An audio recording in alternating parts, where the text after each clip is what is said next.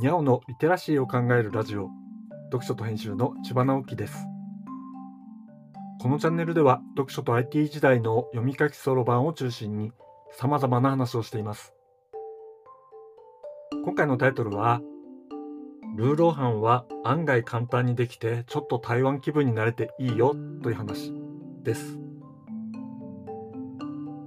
金曜日は食の話をしています。この配信で何度か話していますがうちの家族は食べるものに対して保守的というか食の開拓に消極的なので食べたいと思うちょっと変わったものを作るのは僕の役割になっています。その中でトップ3に入ると言える評判を持つのがルーローハンです。台湾料理の定番という感じであまり家で作るという人はいないかもしれませんが作るのはそんなに難しくありません。ちょっと面倒だなと思うのは豚バラ肉の塊を切ることぐらいかな。簡単に美味しく作るのに便利なのがフライドオニオンです。これがなかったらルーローハンは作らない方がいいと思う食材ですが自分で作るとなると結構めんどくさいんですよね。でもちょっとした輸入食料品店に行くと出来合いのものを売っていますのでそれを買ってきます。あとは生姜とニンニク。ごま油に砂糖酒醤油オイスターソースと酢。欠かせないのがウーシャンフェンです。作り方は適当なレシピを見ていただくとして刻んだニンニク生姜をごま油に入れて熱して香りを出したところに豚肉を入れて炒め色が変わったあたりで水と酒醤油酢を適宜入れて煮込み始めフライドオニオンを適当に入れ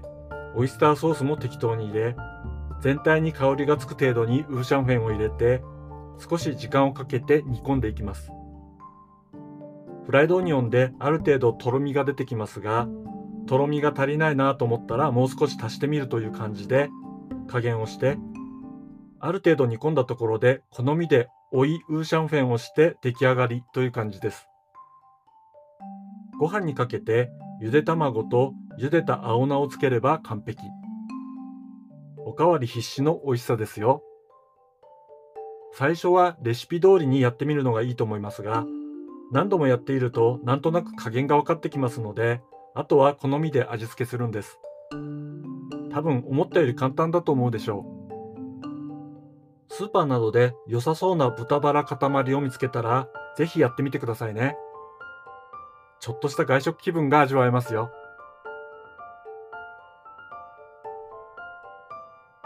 読書と編集では IT を特別なものではなく常識的なリテラシーとして広める活動をしています。IT リテラシーの基礎を学べるオンライン講座をやっています。詳しい内容については概要欄のリンクから、または読書と編集と検索して、猫がトップページに出てくるホームページをご覧ください。この配信の書き起こしをノートで連載しています。概要欄にリンクがありますので、フォローいただけると嬉しいです。今日もワクワクする日でありますように。千葉直樹でした。ではまた。